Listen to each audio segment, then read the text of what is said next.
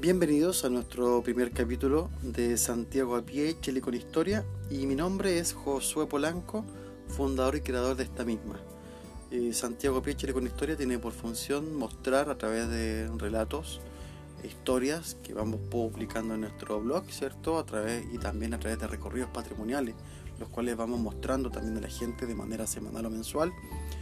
Eh, ya también realizando eh, investigaciones históricas investigativas eh, con la finalidad de poder mostrar nuestra historia real, nuestra historia general, tanto de Chile, Santiago y las distintas ciudades que comprenden esta larga y franja eh, terreno que hoy día conocemos como Chile. Bueno, el primer capítulo del día de hoy lo hemos denominado La llegada eh, y se debe también al motivo de mostrar quiénes fueron los primeros extranjeros, por así llamarlos, que utilizaron este terreno que hoy día conocemos como Chile. Muchos de nosotros sabemos que en el colegio nos contaron la historia de que Pedro de Valdivia y antes Diego de Almagro fueron los primeros en llegar a esta zona y que a partir de ahí, sin considerar mucha la importancia de los pueblos indígenas anteriormente, partió básicamente nuestra historia. Pero, ¿qué pasaría si esa historia cambiase? Si nuestros, nuestra historia prehispánica fuese mucho más rica en cuanto a contenido e historia y que lo que utilizó Pedro de Valdivia fue básicamente resabios de algo que ya existía. Partamos. Hay algo muy importante dentro de todo esto, que sería explicar primero que nada la conformación del territorio nacional particularmente los valles centrales, a la llegada de Pedro de Valdivia y de, Diego de Almagro. Eh, consideremos que hasta ahora, no hasta hace muchos años atrás, siempre se consideró que la presencia indígena inca o tahuantinsuyo era más bien baja, dispersa, sin mayor importancia y que no correspondía básicamente a un tema de mayor de trascendencia histórica. Esto eh, a través de los años, estos últimos años, ha sido desmitificado y han, surgido nuevas pruebas, nuevas evidencias que hablan de una presencia ya importante de Tahuantinsuyo en lo que podríamos denominar el Valle Central, particularmente el Valle del Mapocho Maipo. Esto se debe a trabajos arqueológicos iniciados por la década del 70 y retomados parcialmente los 90 para ser concretado ya el año 2011. Es así que un grupo de arqueólogos e historiadores, junto con eh, liderados por Rubén Esteber, eh, Gonzalo Sotomayor, arqueastrónomos como Patricio Bustamante, investigadores patrimoniales e históricos también como Alexis Tapia, eh, por nombrar algunos, han ido participando en, en la con la finalidad de mostrar una historia que hasta ahora para nosotros es prácticamente desconocida. La forma en la cual Santiago, particularmente el Valle Central, ha ido cambiando a través de estos últimos resultados arqueológicos e históricos ha sido sorprendente.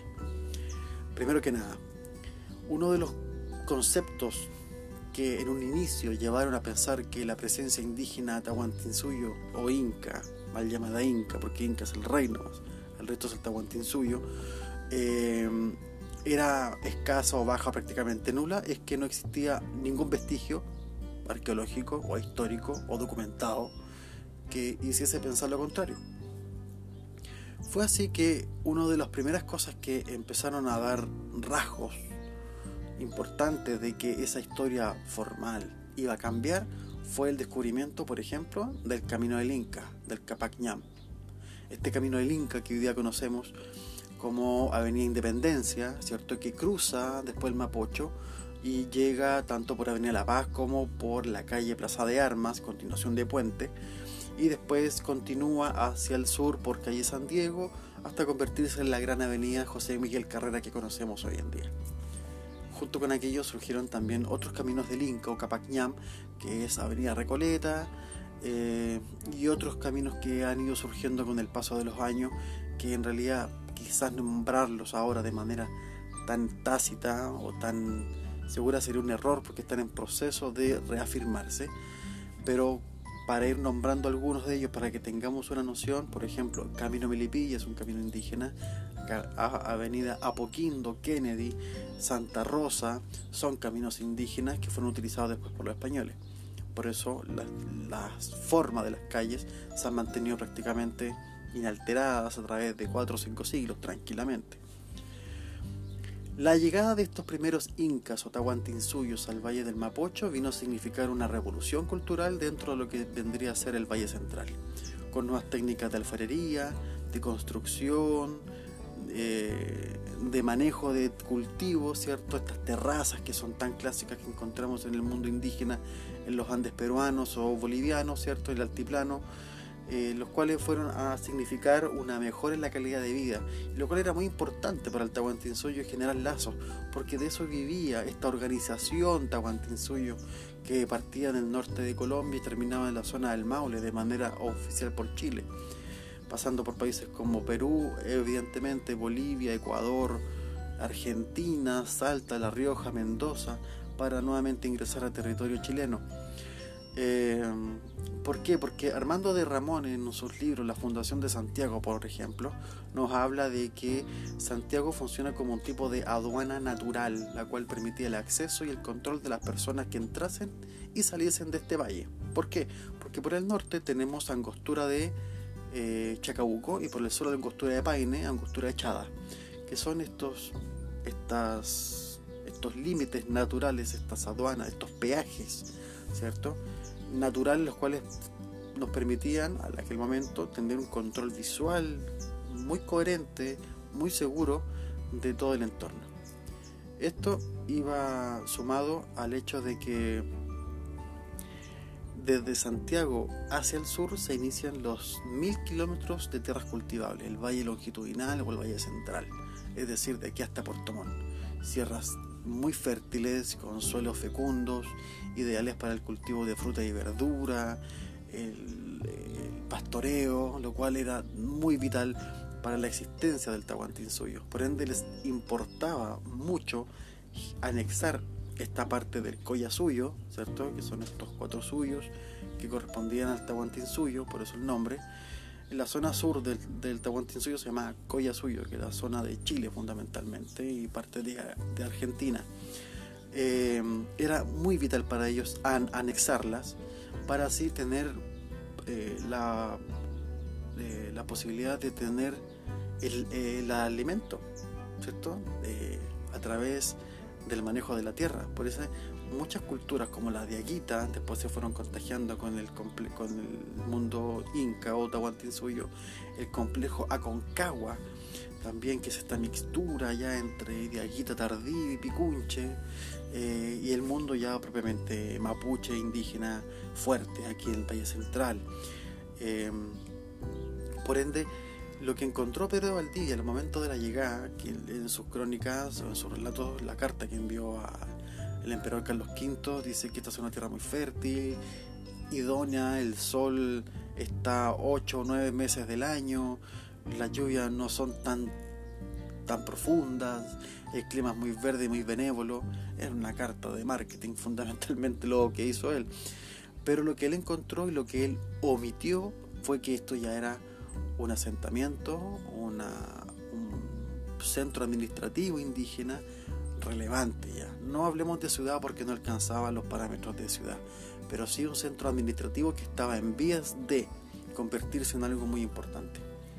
¿Qué es lo que encontró acá? A la llegada de Diego Almagro, por ejemplo, eh, este se encontró con Quilicanta, a las afueras de Santiago, hacia el norte, podríamos especular Lampa, ¿cierto? Eh, Colina, hacia allá eh, se entrevistó con estas personas y les mostró el valle.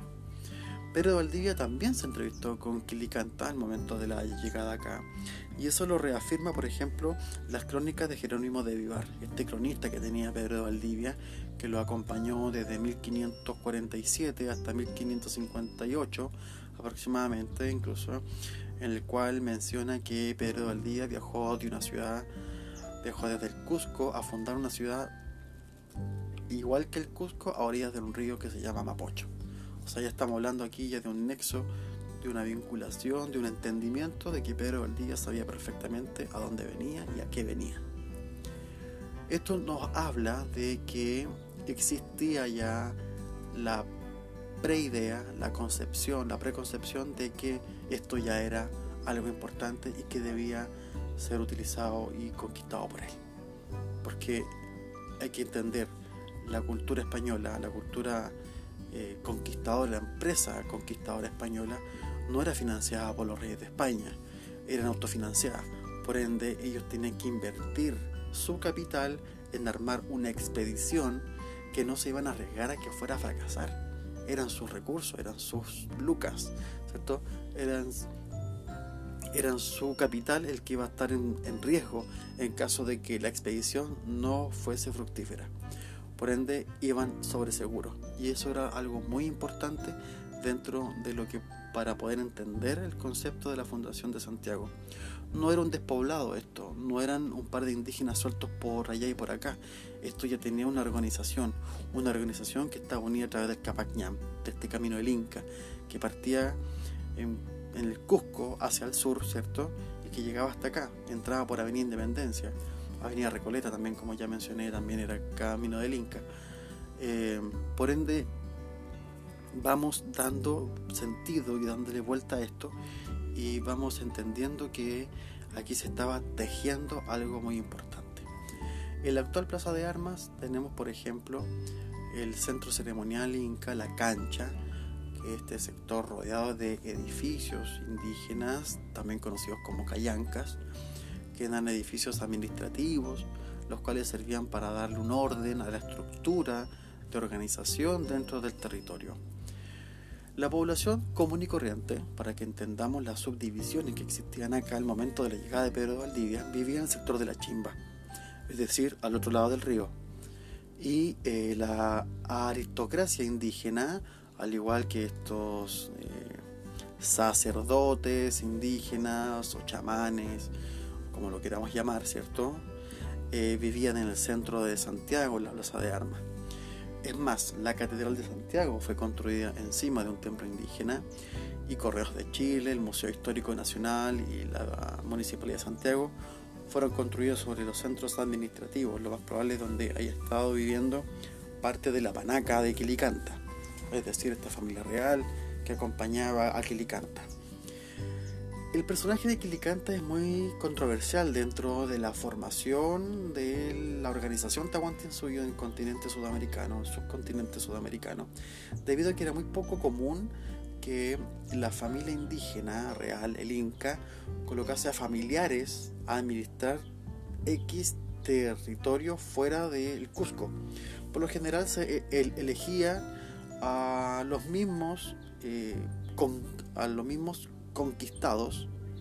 Ejemplo, yo voy y conquisto un pueblo, dejo al mismo dueño del pueblo como el encargado, pero ahora me obedece a mí. Eso era lo que se acostumbraba. Se dejaba al mismo jefe de tribu, por así llamarlo, pero que ahora me tenía que rendir cuentas a mí, yo el Inca. Aquí ocurrió algo totalmente distinto. Aquí se trajo un representante de los, de los orejones, de la familia real, de la panaca para administrar este, este, esta zona del Collasuyo, lo cual era muy diferenciador del resto, y esto nos habla de la importancia geográfica y sagrada de este sector. En el centro de la cancha, actual Plaza de Armas, encontraríamos en aquel momento lo que es un Ushnu. Un Ushnu es una plataforma ceremonial la cual tenía un, un orificio, un cilindro, en el cual se depositaban líquidos, se depositaban eh, chicha de maíz, muy por lo general, para hacer las, las libaciones con motivo de celebrar algún evento especial. Por ejemplo, el Huatripantru Mapuche, ¿cierto? O el Inti Raimi de los Tahuantinsuyo, que malmente conocido como el Año Nuevo Indígena. El concepto de Año Nuevo dentro de la concepción indígena no es tal, no es como nosotros consideramos un Año Nuevo. Eh, el sentido es otro y eso lo vamos a tocar más adelante también dentro de los futuros podcasts, pero para que entendamos el concepto lo voy a dejar así mientras tanto. Esto también nos lleva al hecho de que eh, la forma en la cual el mundo indígena en el sector de Plaza de Armas de Santiago eh, estaba en pleno auge y estaba en expansión. Es así que dentro del valle de Intervalle, entre Mapocho y Maipo, encontramos, por ejemplo, el, Pucará del, Cerro Chena en San Bernardo, que con el transcurso de los años se ha ido cambiando el concepto de Pucará por el de Huaca. Huaca vendría siendo un lugar sagrado, Pucará una fortaleza. Em, por ende, ya tenemos ahí un vestigio. El segundo vestigio, quizás el más importante, es la ofrenda que se hizo del niño indígena en el Cerro del Plomo, conocido eh, como la momia del Cerro del Plomo, pero que entendamos no es una momia, ya que no fue momificado propiamente tal el niño, fue enterrado durmiendo bajo los efectos del alcohol. ¿Por qué? Porque era una ofrenda, una ofrenda que fue ofrecida directamente a sus dioses, para que hiciera de intermediario entre la petición del mundo terrenal y eh, el mundo de los cielos. Por ende, una momia evidentemente no va a cumplir ese rol. Otro aspecto importante es la sacralización prácticamente completa del cordón de la Sierra del Ramón, en los cuales encontramos distintas pircas y centros ceremoniales también ligados todos eh, en dirección, por ejemplo, a la Plaza de Armas y al Cerro del Plomo. Es así que en la comuna de La Reina, cercano, cercano al Parque Mahuida, encontramos un cementerio real indígena Tahuantinsuyo, ¿cierto? El cual eh, iba a ser utilizado lo más probable para el entierro de este cacique, el cacique de Quilicanta y su panaca en esta zona. Eh, por ende ahí vamos ya sumando antecedentes de cómo fue el paisaje que encontró Pedro de Valdivia. Y mm, desde el aspecto geográfico podemos mencionar que cuando llegó Pedro de Valdivia en 1540 al Valle del Mapocho, lo hizo primero que nada el sector de la Chimba. Se especula que durmió entre, o sea, pernoctó, vivió durante seis meses y un mes en el sector entre el Cerro Blanco y el Cerro San Cristóbal hoy en día, eh, antiguamente conocido como Cerro Huechuraba, el Apu de Huechuraba y el Cerro Topahue, ¿cierto? Y a través de la distinta comunicación que tuvo con los caciques, líderes del sector, Huechuraba, Pichimalongo, Trangalongo, eh, bueno, y otros tantos más, ¿cierto? Inclusive el mismo de Quilicanta, eh, llegaron y le recomendaron cruzar el río Mapocho para que fundase en este sector su ciudad, su fortaleza, su pequeña... Eh, su establecimiento, ¿cierto? se estableciera propiamente tal en esta zona. Por ende ahí también vamos a ir viendo que eh, la, llegada de estos fue supeditada también al tema indígena preexistente en esta zona. Esto les puedo ir contando mientras tanto, además de la importancia, por ejemplo, de el Cerro Santa Lucía.